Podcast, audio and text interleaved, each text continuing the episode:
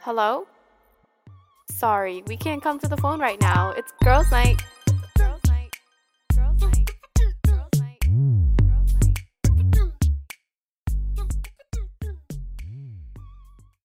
Hey girlies, Welcome back. it's Shawnee, And it's Adela.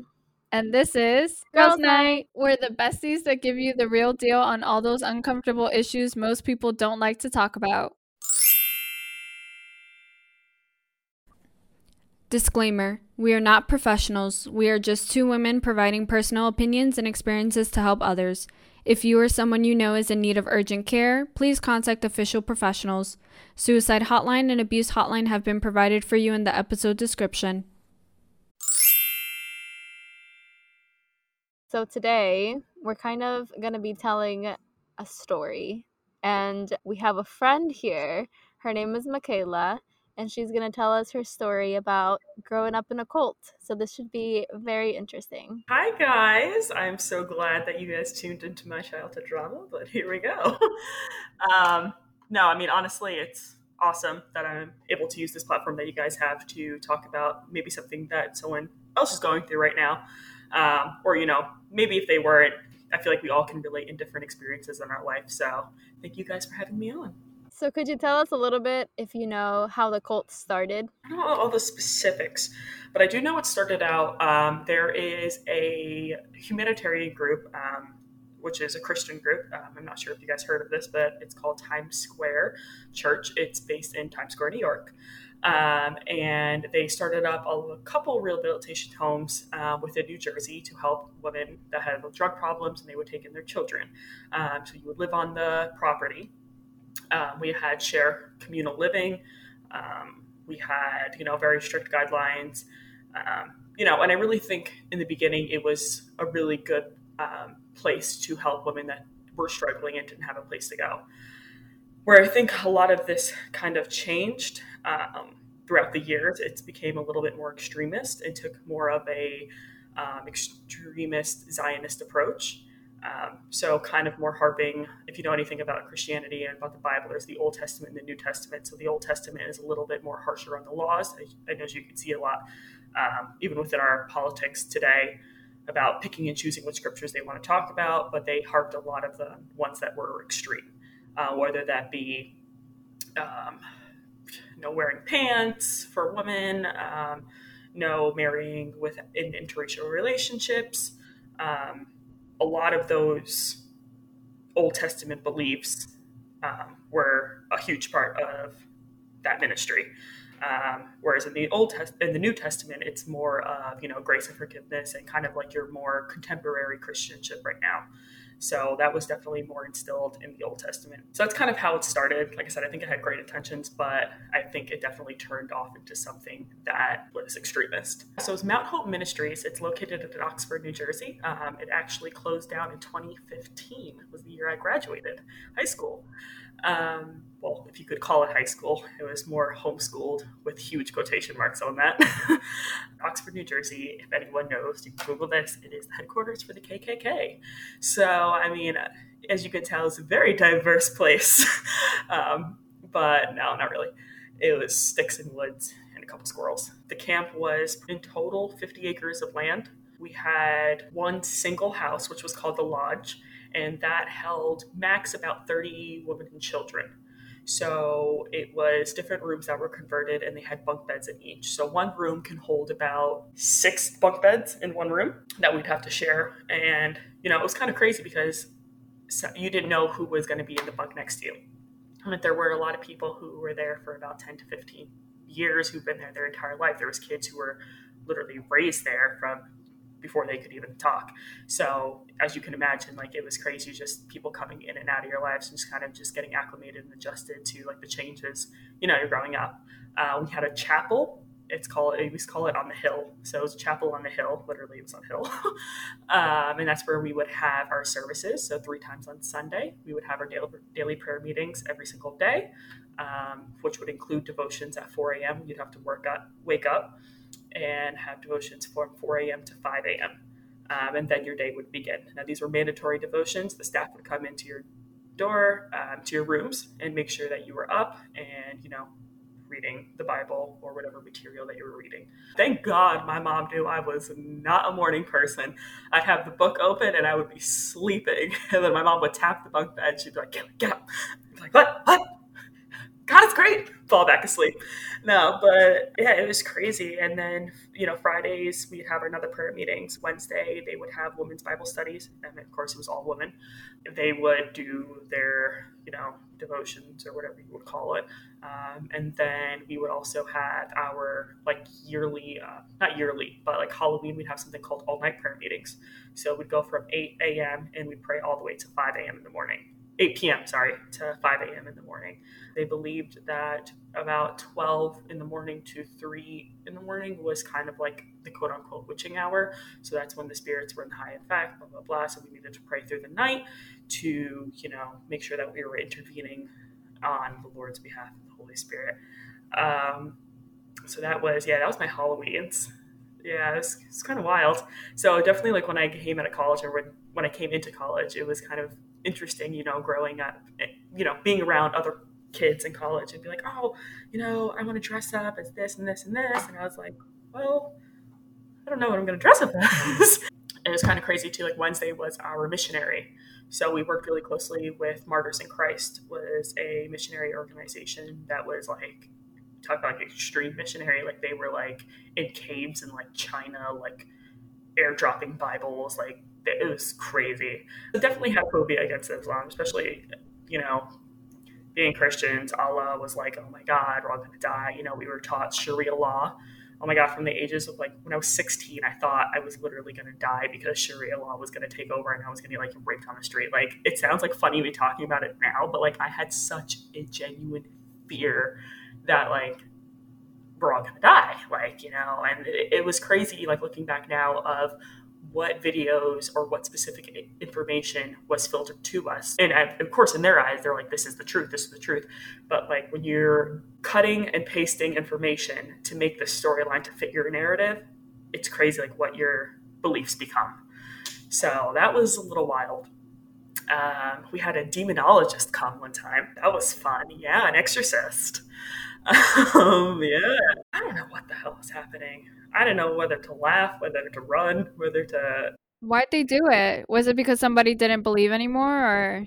I don't even remember what the basis was for why to. I think they wanted just to know about like the our experience. Like we had a, um, it was like a weird. I don't know. I feel like whatever the director, whatever like she was caught on for that week, like that's what we were going to teach about or talk about and stuff like that. So and she was just like into like demons that week. She woke up a random Tuesday, like stuck about demons. So I don't know. So she came and, you know, there was a lot of people like this one lady's fallen on the ground, like barking. And like I knew this woman for like years. I'm like, what are you doing on the ground?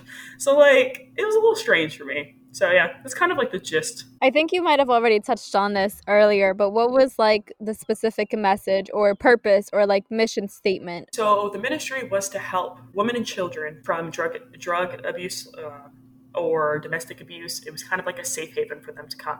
And for that like it sounds amazing. That sounds great. You know they wanted to help women get on their feet again um, you know give them a sense of purpose in their life. And a lot of these women were really bruised and battered. A lot of these children were from children were from really intense situations that you know I thought my childhood is bad, but hearing some of these stories that maybe like this five year old is just talking about, I'm like, oh my God. So the camp was there to kind of take them into a safe space um, and kind of you know be there for them. So that I think that that was definitely their mission statement. How did you end up there? So I ended up there on and off actually. So I first visited the camp when I was I was nine. My mom definitely had a I wouldn't she didn't have any like drug problems. I mean when I was before I was born she did, uh, but you know she's been clean for I mean as long as I've been alive. So she's she's good. But she had more of a she kind of bounced around from home to home I would say, a lot. And I think that she had a very institutionalized mentality.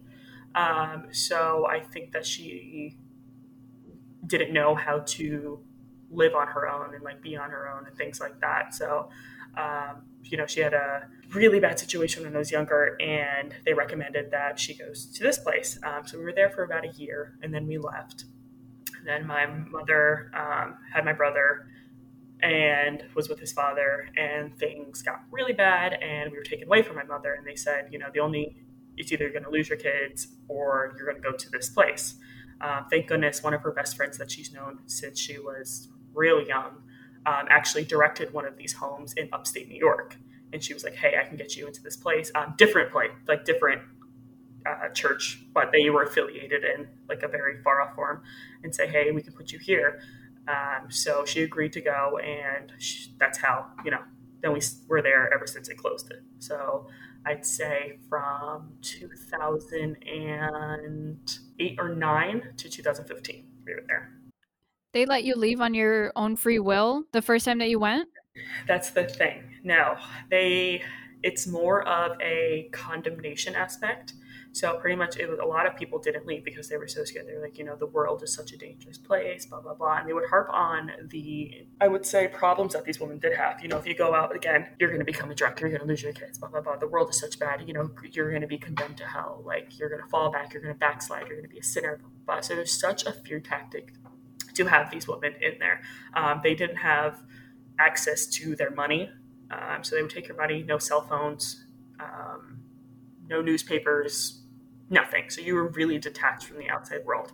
No phone calls. If you had a phone call, it was monitored by um, one of the upper staff, and it was usually about 15 minutes. They really didn't have that access. You know, you're coming in at such a vulnerable place, and you're kind of in this fake shelter that you feel like you're thriving and succeeding and stuff like that. So they're like, you know, why would I leave? I'm doing great, but not knowing that you're becoming institutionalized in a sense. Your kid, you know, you're not having access to be on your own, get a job, um, you know, just kind of live the daily life that everyone else does. Um, so I think it definitely stunts would stunt them, and you know, you just kind of become stuck there. I mean, what money are you going to leave with when you leave when you go out? A lot of their families aren't with them. A lot of you know they don't have money like that to go out and get an apartment. They don't have jobs. What jobs are you going to have in your resume? So it's kind of just like, all right, we're here. So how did you end up leaving the first time? Thank goodness. Um, my family lived in Jersey, and they were a huge support for my mom in the beginning. Um, you know, with my mom having a lot of problems when she was younger, they've kind of been in and out of this for a while. Um, but since she was doing so well for so long, they were like, you know, we'll get you out. Um, so we stayed with them for a little bit. Um, and then my mom actually did a little bit better and got a job and like things like that. Um, but yeah, you know, thank goodness to our family who was willing to take us in at that time. That's how, you know, how we kind of got out the first time. how did you find out that you were a part of a cult? I think I didn't realize I was in one until I it closed down and I started relating to experiences or like hearing things to other peers that were my age and being like, oh, snap. Like, this is insane. Like, this was not a normal upbringing. And, like, you know, having people who were like, um, I went to a Christian university once, so, you know, a lot of people did have those beliefs and stuff, but feeling, hearing that my, our beliefs were so far removed from the traditional, like, contemporary, like, Christian beliefs um, was crazy. Like, I was like, that's, that's I had like the awakening. I was like, oh, so it's not normal. Like, I think that's when I realized. What were some of the cult practices? Like specific things, I guess, that happened to you that later on you found out weren't normal. Even like interracial marriages. I was told, you know, there was like this one verse in the Old Testament that says, like, you should be with your own kind or something like that. And it's more translated to um, it was definitely taken out of context, but it was taught heavily. That actually came up to one of our purity classes. I had purity ring, and purity classes. Um, I feel like women were. This is so weird because there wasn't men on the campus. There was the director who was married, and she lived in this huge house on top of the hill. Had a pool, six and a half foot, ten feet long, like nice house. And she lived there with her husband and adopted five kids. Who actually one of their mom was one of the women from the camp. Um, so she had those five kids, and so that was the only guy, and there was two other maintenance guys. And one thing that always like kind of threw me off was like the I guess perceived sexual like sexualization of the younger girls. For example, is that like I wasn't allowed to stretch arms behind your back. You're just getting like a good stretch, elbows out, because my chest was out. It would be provocative against the men. Looking back at that now, I'm like, there was only three guys on the camp. One's your husband, the other is like 60. I'm 13. I have mosquito bites for boobs right now. what are y'all worried about? So it, it, was a lot of that. It was a lot of um, extreme modesty was a huge one. Um, I mean, extreme to the level of I used to wear pleated skirts down to like my little bit of my ankles. Skinny jeans. It was obviously not a lot of skinny jeans. So if I did wear jeans, it was a lot of jeans that were like two to three sizes bigger than like my actual size. So like things were always felt. I, mean, I was being pulled as a child, but you know, it wasn't you weren't allowed to show your curves and your hips. I'm like, curves and hips do I have? Like a lot of these practices i do see where they were coming from. You know you might have like a lot of people who came off the street and are used to wearing some like some skanky outfits. So you know they were trying to control that but it was taken to such a level to i think strip them away almost of like their feminine uh, like what's that word? Femininity. Femininity. Yeah femininity so it was a weird thing like that. Um a lot of them it was a lot of like condemnation. Like you always felt bad about yourself and that god was the only thing that could save you so they were always harping on like your sins, your your like your your redemption, your um pretty I don't know, like any thoughts like you know that you've had like were bad and like you know and i'm sure there was so many more practices like if i talk to my mom or like talk to other friends um, that have you know grown up since they were young um, who were maybe a little bit older than me and seeing a little bit more could really see like you know a lot of like the more messed up practices that you know i wasn't catching on to at the time even thinking about it like now it's like such a blur kind of like and i don't know like if that's more of like suppressed memories or more of like a trauma response so it's kind of like do I remember? And it's like, yes, obviously, you know, you do remember because it was there for like how many years? This is they grew up there.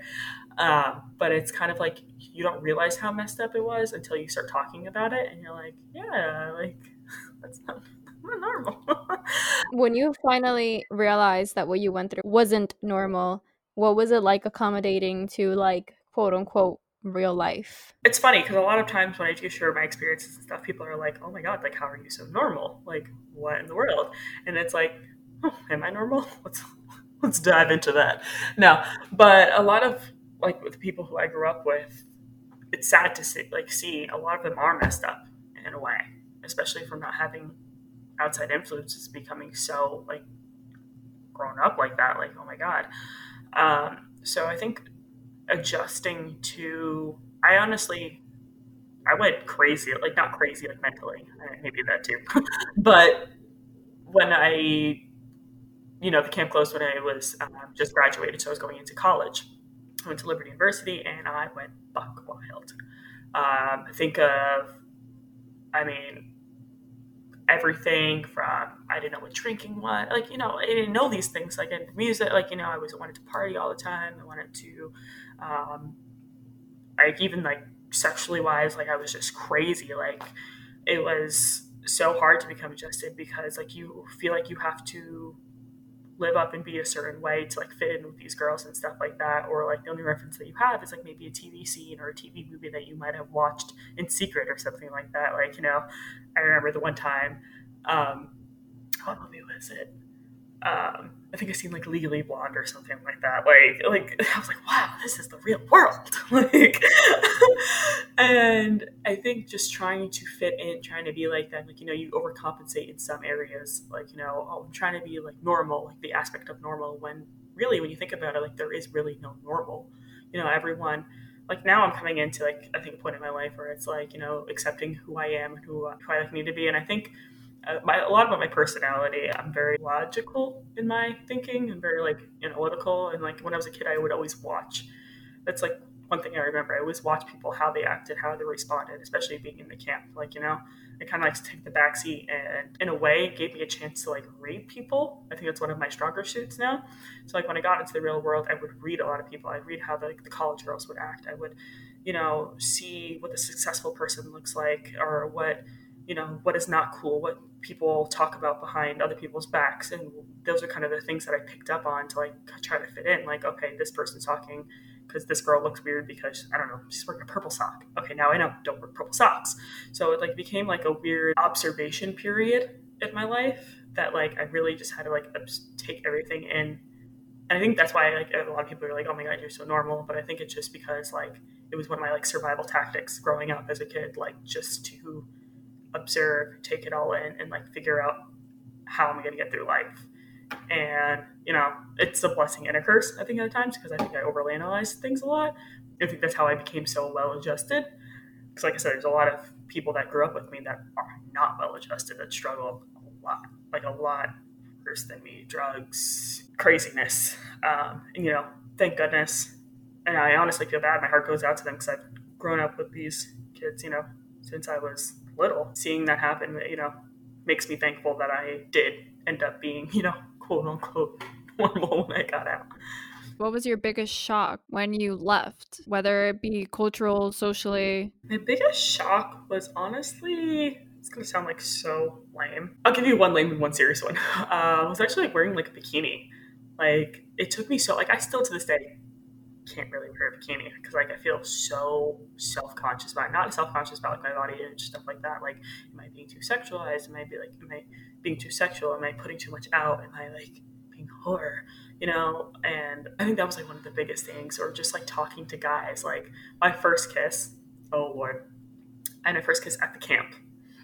So one of towards the end, one of the women had her three uh, three sons they let them come, which is a huge thing. Like it was like, oh my god, we have police on the campus now, on the camp now. And I came back from one of the visitations with my family, and I just seen Camp Rock.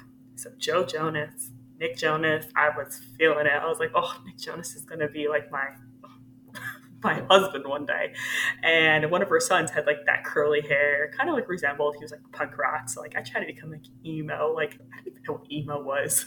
I think I had like my um Aeropostale like matching um sweatsuit and like try to like pin straight like half my bangs and was like, you know, really rocking out. So like you remember like DS's? Well, they let us have DSs. Like I don't know what changed it. Like it started getting lax towards the end. I think because they knew they were closing probably soon.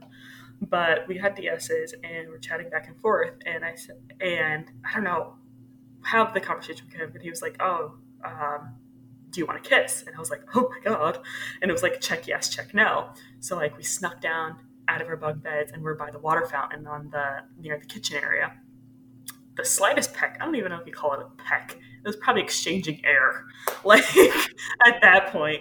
Like, and I ran back upstairs, and so I found out about it, and I had to go in front of the entire church and explain why I was a harlot, why I was an adulteress, why I was seducing men, and like it was really damaging to like my overall experience, even like you know sexually and stuff like that, or even just like you know my self esteem, like, you know, and I had to be separated from all of the kids that were on the camp and work in this single room because I had learned on my lesson. It was a kiss, like c- calm down.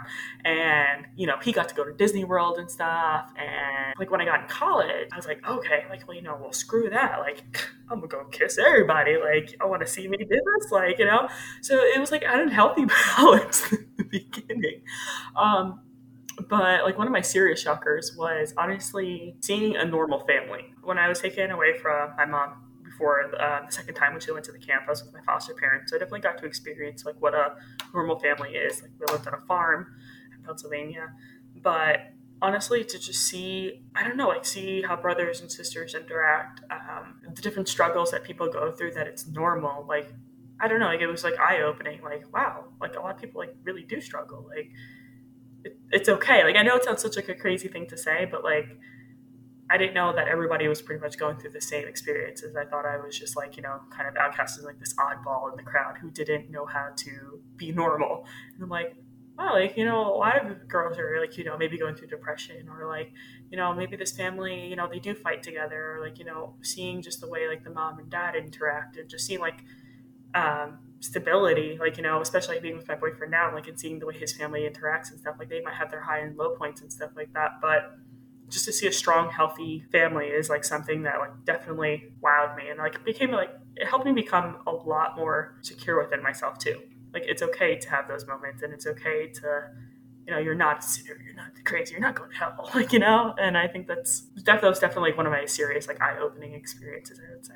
How did everything affect your views on religion now? Um, I am agnostic borderline atheist. I definitely believe that there is some connectivity between humankind. I don't know if it's metaphysical. I definitely believe there's like a higher a higher being, but higher power, whether that be in your mind, like, you know, uh, being one with yourself or tapping into that. Uh, I don't really believe in the traditional, you know, Jesus being born again. Um, I believe that there are historical facts. I also believe that the Bible is a good teaching aspect. Like there's a lot of good um, life lessons I think that you can learn from them. You know, like I said, it's like a historical book. Like you take, you know, obviously it says don't kill people. I think that's great. don't kill people. but um, I think it was definitely interesting when I got into college to get into like theology and to learn about different religions and stuff. Like a lot of the religions that were told were so bad and stuff like that. To hear a lot of like religions are very similar, um, and by I mean like Hinduism, Buddhism, um, Islam. Um, you know, a lot of them have a lot of the same basis. Um, so I think I kind of just abide by do other, you know, do unto others as you would want done to you just live a good life, live it to the fullest. But that's kind of as far as my spirituality reaches. Do you still follow any of the same practices? No, no. I think I, I threw it all out, honestly. Like I said, I, I think I really shut that part of my life out. So I think that definitely as becoming an adult, like I have like my own practices and stuff, like, you know, what I believe in and what I do. But no, no, not at all. I completely I mean, the one thing about it, it taught me how to clean. And we used to have to clean every single Saturday. So we'd have white glove checks. So staff would come in and take a white glove and go over their baseboards or ever they would check if your clothes were folded perfectly, your bed was had creases on the sides. Um, so like that's one thing. I mean, I can clean like like nobody's business. My boyfriend's like, I've never seen anyone clean like you. I'm like, yeah. You mentioned you like ended up there because you know your mom brought you there. You were a child, of course. Somebody had to bring you there. But ha- do you have any resentment towards your mom for ending up there? I think a little bit. I think that's pretty natural. I think that I kind of rationalized my head that we weren't going to leave. This is kind of what it was. I just, I think one thing that definitely, if anything, like resentment is I always, when I was younger, I would pretty much look at our experiences and look at my mom and say like i will never ever be like that ever and i think i tried everything in my power from when i was younger to remove myself so far from being like my mom like i think that's where the resentment so I, I would say yes i think there was a lot of resentment not resentment of being like oh we're stuck here oh, I hate you for bringing me here, but more of resentment of I don't want to be anything like you, near you, or, and that was a lot of emotions process. Like that I had to go through. I mean, obviously now me and my mom super close. A different thing is a different dynamic now. Um, now that I have a little, I have more control over my life, you know, boundaries and stuff like that, and you know, being my own person, it's definitely a different dynamic in our relationship, which is like awesome to even see grow and bloom right now. But I think that's probably the resentment that I had was, you know, people would say, "Oh my God, you look like your mom," or "You walk like her." I don't know, some mannerisms, and I would just like resent that so much because I was like, I'm never ever gonna be like her. And you know, one time I was hearing someone, I think, I don't know what it was the quote, you know, you become what you hate the most. And I think that's true. You know, if I say they're internalizing all that hate and anger, I think that that took me down a really bad path when I was about 20 to 21. And my life was, you know, I was drinking a lot. I was seeking attention from anything that would even look for me whether it be friend groups, whether it be bad. And it's like, I never wanted to be like her so much, but here I am following the same path that she did when she was younger, trying so hard not to be like her. And it's like, it gave me an eye opening experience. And I was like, wow, like you need to release this anger. You need to release this resentment towards your mom. You need to release this and grow and be a, you know, into the person you are, you are meant to be. So yeah, I think that was my experience with more of like the resentment side of things. Don't forget to follow us on Instagram at Girls Night Podcast underscore and on TikTok at Girls Night Podcast. School was definitely different. So I used to sit in, we, we had an open floor gym. So think of like your gym at your high school. That's all it was. And we used to roll out these wooden borders, uh, kind of like they were just huge slabs of wood on wheels. So we'd pull them out and set up our little foldable desk. And we'd stay in those cubicles from 8 a.m. to 5 p.m. That was our general schedule. I had all of my classes were on a DVD player. So I would go, I would see like my English teacher. I'd switch to like English time, and I'd pull out my English CD and stick it in there. Math and it was like. so that's how I learned. Like it was crazy. It was a lot of like self talks. A lot of these people who were our quote unquote teachers were like literally people who came to the camp like maybe years, like you know, 10, they've been to the camp. They've been at the camp for 10, 15 years, and we're now teachers. So like there was no looking back, there was no one who was had a degree in like child psychology or anyone who was like even educated to be giving any type of advice like this. Like, what in the world? Um, so looking back on that, I thought that was crazy too. School was definitely different. Yeah, when I found out, like, I was talking to my boyfriend one day, and he goes, "Oh yeah, we had to run uh, a mile every like, what is it? When you had to run a mile for gym? Was it like just once a year or something like that? Like once or twice a year, something like that. I had to run it a mile every gym class. I didn't know that, that was crazy. That was something that was shocking. I was like, "Are you kidding me? I had to run a mile every single gym class. Like that was wild to me." Playing sports was a hard one. A lot of the time, there, you know, women are not supposed to be. It was like too manly. So basketball was like my passion. Um, I had to fight tooth and nail to even get on the um, co-op league. Uh, sorry, it was like a homeschool league, but they were allowed to play with public schools, so like they had their own league. So I was got to join it, thank God. But otherwise, I would have. They wanted me to sit at the prayer meetings and they would do crocheting. So that's how I know how to crochet because we sit there and crochet blankets and like read from the Bible and pray and stuff like that. And I was like, I want to play basketball so bad. If your school wasn't technically a school, how did you get into college? Yeah, so that's the one thing they did right. So it was Pensacola Christian Academy. Uh, they were a little wild too, so we'd have to like sing hymns in the morning. yeah. Um, they were a highly accredited Christian college. They were a preparatory school. Uh, so a lot of the normal classes that I did take, I mean, I was taking like calculus in like my sophomore year, um, like you know, it was a lot of high level physics. Like it's the one thing. Like I was very advanced for my age, um, and since they were an accredited, recognized homeschool establishment or whatever school, I got accepted everywhere because you know I had the GPA, I had I took the SAT. Um, so thank goodness that's probably the only thing that did, they did right was making sure that some level in some form I get some education, and thank God they picked an accredited school. um, so yeah, I graduated, and then yeah, I got accepted to Liberty University. Got accepted to Rutgers. I got a full ride, but it was unworldly. Looking back, I could have saved so much money.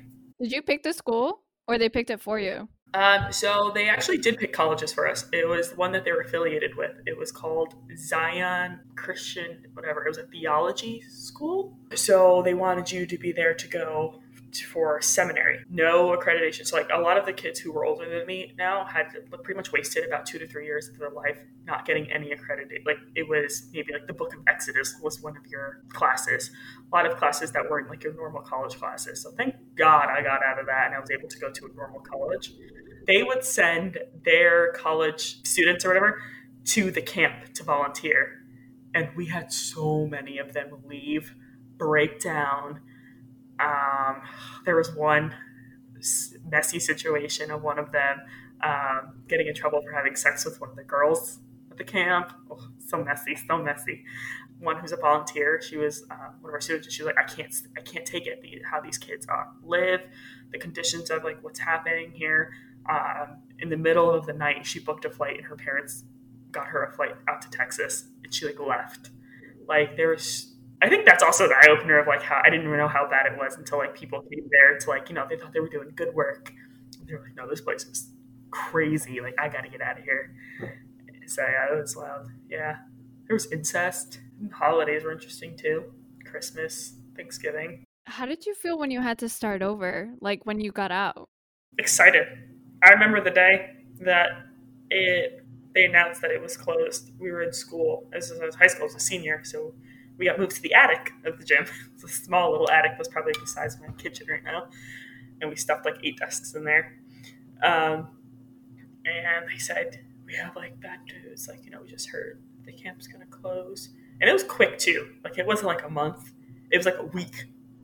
So that's how like thinking back, like that's how you know it was serious, like from the higher ups, like and it, it, what happened too was a lot of the people who would volunteer from that college that they would force you to uh, Mount Zion, they started getting reports from what the kids were seeing when they would come volunteer, and I think that's like when it, they started catching on. But they heard, and we were like, yes, yes, like I, we were so excited, like it was insane like but it was also scary for a lot of the women too because they didn't know where they were going to live. So they had to like help place these women quickly. Like they didn't even even help them like get apartments or anything like that. They're like you know try to find government like section 8 or assistance to help you. But they didn't really help them. They kind of just like all right it's closed. You guys got to get out. And it was like such a weird experience. one kid in my class peed on the sign. The sign that when you drive down, um, you come into the first part of the camp. Um, it says Mount Hope Ministries, and he like books it across the bridge, like, and um, across the pond. And then they were like, Elijah, what are you doing? And he's like sitting there peeing on the sign because he was like just so excited. Like it was wild. It was chaos when they said it was closing. So when you were like living there, was there a part of you that knew that what you were going through wasn't normal to an extent? To an extent, yeah. I was like, something doesn't feel right. I was like, I feel like this isn't normal. Um, but then again, like kind of what you know, kind of, especially the especially with kids who've been there ever since they were what babies. It's all they ever knew. That's all they ever lived. You know, obviously, like one of those times that you you do get visitation visits, or you do get to go to maybe another church and go to a different youth group. You kind of see like this is weird. Like I don't know. You hear them talking about stuff like, "Oh, do you remember like watching Shrek when you were younger?" I didn't watch that till like I was in my teens, like you know, to like college, like you know, so I catch up on a lot of stuff. Um, so like I think at that point we kind of realized we're like, hmm, we're definitely the weird ones here. It's a grateful experience and kind of like sometimes mortifying experience when you think about it, but definitely allowed me to become very adaptable person, adaptable to different people's personalities, um, how to deal with so many people's personalities, situations, survival mode. You know, got to make it work, got to make it dip. Like you know, so I think that's definitely something that I am grateful for in my life and something that I wouldn't change.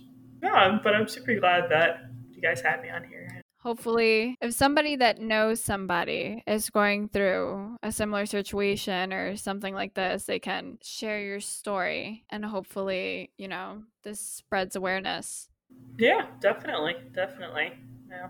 Yeah, and for people to know, you know, if they have been through a situation like this, that they're not alone, because I'm sure it felt very lonely to go through it. And um, I think every every time you realize you went through something traumatic that wasn't typical, it always feels very lonely. So for people to know that they're not alone, and people go through so much crazy stuff and come out on top like you did. You can adjust. You can you can do life. You can do it. So, girlies, thanks for tuning in and thanks to Michaela for being our guest. Don't forget to comment on our I Hear You section if you guys have any questions or anything that you'd like us to answer at our Instagram at Girls Night Podcast underscore. Don't forget to follow us on TikTok at Girls Night Podcast. And we'll see you, girlies, next Thursday for the next Girls, Girls Night. Night.